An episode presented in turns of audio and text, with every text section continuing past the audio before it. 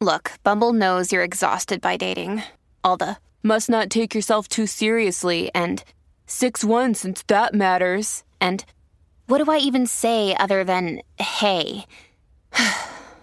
well, that's why they're introducing an all new Bumble with exciting features to make compatibility easier, starting the chat better, and dating safer.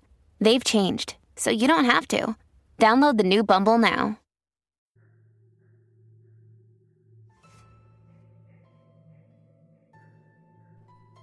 Is Elvis Presley still alive?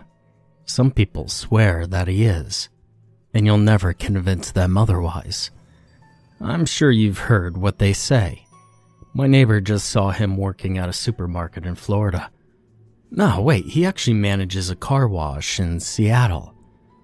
He's the guy who just inspected my house for termites. It sounds crazy, right? Well, I'm here to tell you that while he never held any of those jobs mentioned above, not everything you may have heard is without merit. To understand, you have to go back to that fateful day, August 16th, 1977, the day the world lost Elvis for the first time. Before I go any further, let me introduce myself. I'm Timmy Watkins from Sheboygan, Wisconsin. And not too long ago, Elvis, aka the King, was my next door neighbor, and this is well after his purported 1977 death. Now, I know the first thing you're wondering is how Elvis managed to stick around years after the media first reported his demise. And maybe you're guessing that the pressure of all that fame caused him to fake his own death. But here's the scary part he actually did die that day. Unfortunately, he didn't stay that way. The events of that August 16th unfolded pretty much the way they were reported in the news with him collapsing to the floor. One of his favorite snacks, a peanut butter and banana sandwich, was on a table nearby. His manager, Tom Parker, took the news the hardest of all. Elvis had made him a rich and respected man, and without Elvis, he was nothing. And he knew it. He refused to accept the fact that Elvis was gone. And later that night, Colonel Parker sneaked into the Memphis morgue and injected the corpse with a top secret serum that had been given to him by none other than Richard Nixon. The serum, called Revion, had been developed by the US government as a way to bring important dignitaries and statesmen back to life. And it worked, too. In 1975, a young and up and coming singer who had died in a car accident became the first test subject. The lead scientist's daughter was a close personal friend of the singer, and she begged her father to turn the poor lad into a proverbial guinea pig when she heard of the accident. Long story short, that singer was Leif Garrett, who's probably unknown to most of you younger listeners. But in a horrible twist, he fully recovered and went on to become the Justin Bieber of his day, singing crappy music that only a tone deaf 13 year old girl could find palatable. As the government cronies watched his subsequent music career unfold, they knew right away they made a tragic, horrible mistake. After all, who were they to play God? Awful music was just being unleashed upon the world by the person they'd saved. A blunder like that could not be made again. The project was shut down, and all the scientists were lined up and shot in the head. The laboratory, along with all documentation, was burned to the ground, and the remaining samples of the serum, save for one, were destroyed. That last sample managed to find its way into the possession of Richard Nixon, though the chain of events through which that happened remain fuzzy. While Nixon fully intended to use the serum on himself, he eventually had a change of heart when he realized that with his looks, it was probably better to not live longer than necessary. Using his unimpeachable wisdom, Nixon saw fit to send the sample to Colonel Parker about six months before his friend Elvis passed away as he was full aware of the king's declining health. It was Nixon's hope that if Elvis ever suffered an unexpectedly early death, the serum could be used to bring him back to life. I guess it was his attempt to atone for the whole Leif Garrett debacle, and his foresight proved to be accurate. As noted earlier, Colonel Parker was all too eager to revive Elvis for his own greedy needs. The problem was that the serum should have been administered within three hours of death, and Colonel Parker wasn't able to get to Elvis until at least 10 hours after he died. He didn't care though. Nothing was going to stop him from bringing back the king. The serum still worked, mostly.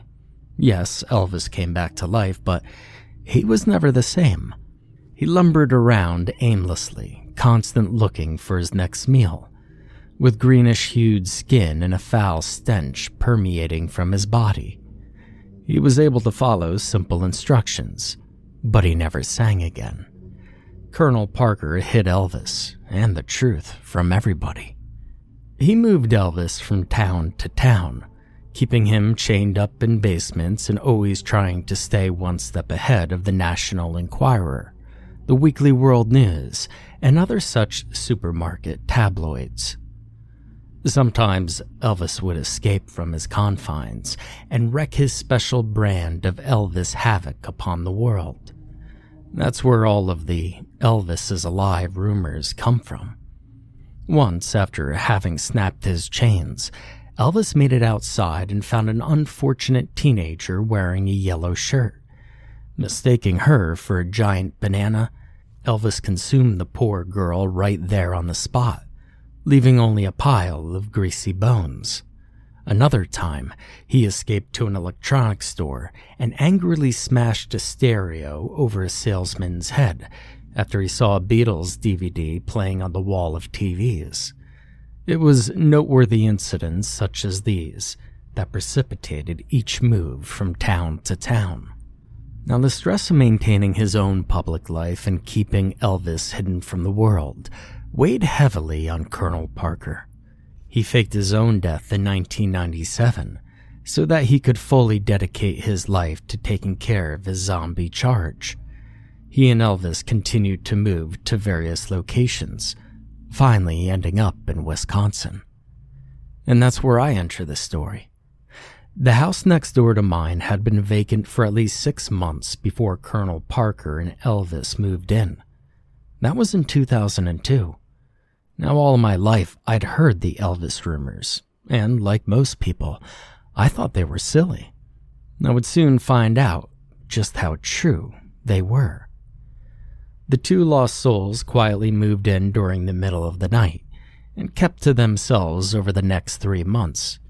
I was barely aware that anyone was there at all, though I did occasionally hear odd sounds coming from the basement. Finally, I decided that I wasn't being very neighborly towards the new mysterious residents, and so I baked a pan of my famous peanut butter bars and took them with me as I headed over to their home. I confidently rang their bell with a big, goofy smile plastered across my face. And seconds later, the door opened slowly, and there in front of me was the Colonel, looking tired and old. My honest impression was that he really looked like a guy who'd been beat down by life. Wyndham Hotels and Resorts makes travel possible for all. Whether it's the long haulers looking for a great cup of coffee, a roomier rest for the on a whim road trippers, or a place to make summer memories with the whole family. No matter who you are, where you're going, or why, with 24 trusted brands to choose from like La Quinta, Days Inn, and Super 8, your Wyndham is waiting. Get the lowest price at wyndhamhotels.com. Restrictions apply. Visit website for more details. Uh, hello there, came his weak greeting. Hi, I'm Timmy from next door. Well, I thought I'd come over and introduce myself. I handed the peanut butter bars to the Colonel. Colonel looked pleasantly surprised, and he wasted no time. Hello, Timmy. I think it's very serendipitous that you came here today. I have a problem that I don't think I could solve by myself. Well, sure, I'd love to help you. What do you need? I was invited inside, and over a cup of coffee and a couple of peanut butter bars, I was told the story of the reanimated Elvis. The same story that I've just relayed to you. Then Colonel Parker laid out his request. Now, Timmy, you need to understand that I'm an old dying man. I've not much time left, and when I'm gone, there'll be no one here to deal with Elvis. When I'm dead, I need you to go down to the basement and put a bullet in that monster's head. I can't do it, I'm just too weak. Colonel Parker looked down in shame as those words left his lips. And I sat there in silence, with a look of disbelief on my face. The colonel looked into my eyes. Of course you want proof, don't you? Well, come on. Come meet the king. But before you do, I must warn you. Warn me of what? Elvis is, well, he can be very infuriating. He only speaks in song titles. His song titles, to be specific. Come, come and see for yourself. He motioned towards my plate of goodies. Oh, and bring those peanut butter bars. Elvis will want some. I followed him downstairs to the basement. The room was lit with an assortment of candles, and as my eyes adjusted, I saw before me the king himself. He had green skin and vacant yellow eyes. An unpleasant odor filled the room. His body was adorned with one of his classic sequin jumpsuits, but it obviously hadn't been cleaned in a very long time. A chain ran between his ankle and the wall, giving him perhaps a 10 foot radius with which he could move. He was eating a peanut butter and banana sandwich. Now listen to this, the colonel whispered to me, and you'll just see how upsetting he can be.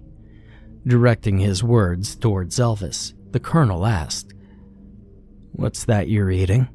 Elvis sluggishly looked up, and in a slow, familiar drawl, he answered, Well, it's a hound dog. Oh, dang it, Elvis. The colonel was quite upset. You know damn well you're not eating dog. That's a peanut butter and banana sandwich. Well, I made it for you myself. Well, don't be cruel, came Elvis's slow, chicken fried response. Colonel Parker looked at me. You see? You see it? He's impossible. Even though the monster's behavior at that moment didn't seem so bad to me, it was clear that after 25 years, Colonel Parker had reached his boiling point with Elvis's annoying, murderous ways. Now, at that point, I'd seen enough. I wanted nothing more to do with the freak show that was unfolding in front of me. Um, well, uh, hey, thanks for showing me Elvis, I stammered. I can see myself out. I turned quickly to leave, but I crashed into a table that I hadn't noticed earlier. Several bunches of bananas had been resting atop the table. I collapsed in a heap along with the bananas and peanut butter bars, creating a huge mess. As I sat stunned on the ground, I saw that the food was smashed all over the front of my shirt. The colonel helped me to my feet, but he was stopped cold by the sound of breaking chains. I looked over and saw that Elvis had gotten free and was headed straight towards me. I knew that, covered in peanut butter bars and banana, I was just too tempting a meal for Elvis to pass up. I want you. I need you. I love you, Elvis caterwauled while looking directly at the smeared food on my shirt. It only took Elvis three steps to reach me.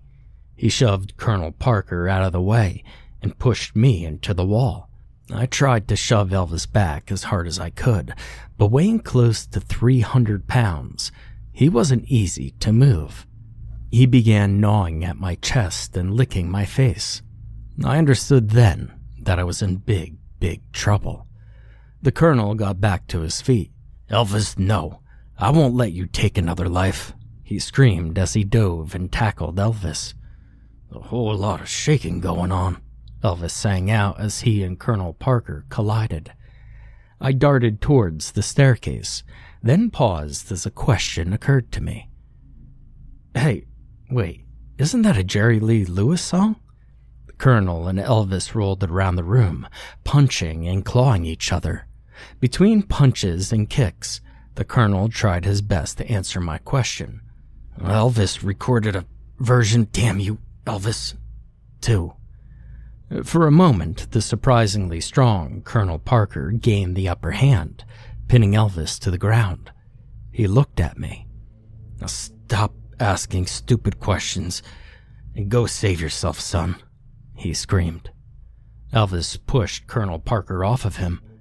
They rolled into a shelf and knocked over an open can of kerosene that soaked the both of them. Several of the lit candles fell down as well, and soon the two fighters were consumed in flames. They continued with their struggle, causing the room around them to ignite. I got up and ran out of the house, leaving the two of them in a fiery grave. I could hear Elvis's voice sing out one last time as he ran from the property. Burning love. Then there was only the sound of the roaring fire. Elvis and Tom Parker, each the bane and the blessing of each other, were consumed together in the inferno. In the end, and after a lifetime of greed and cowardice, Colonel Parker had ultimately redeemed himself with a heroic act. And Elvis? Well, he was finally able to get the rest he should have gotten all those years earlier. And sometimes I look back on that day with amazement and I almost don't believe my own memories. And that's why I'm finally writing all this down. Not that any of you will believe me. Tupac, uh, another neighbor of mine, tells me I'm full of shit, but I know the truth. I was there and it really happened. I'd never been a fan of Elvis's music before that day. But you know what? I'm still not. Because that jerk tried to eat me.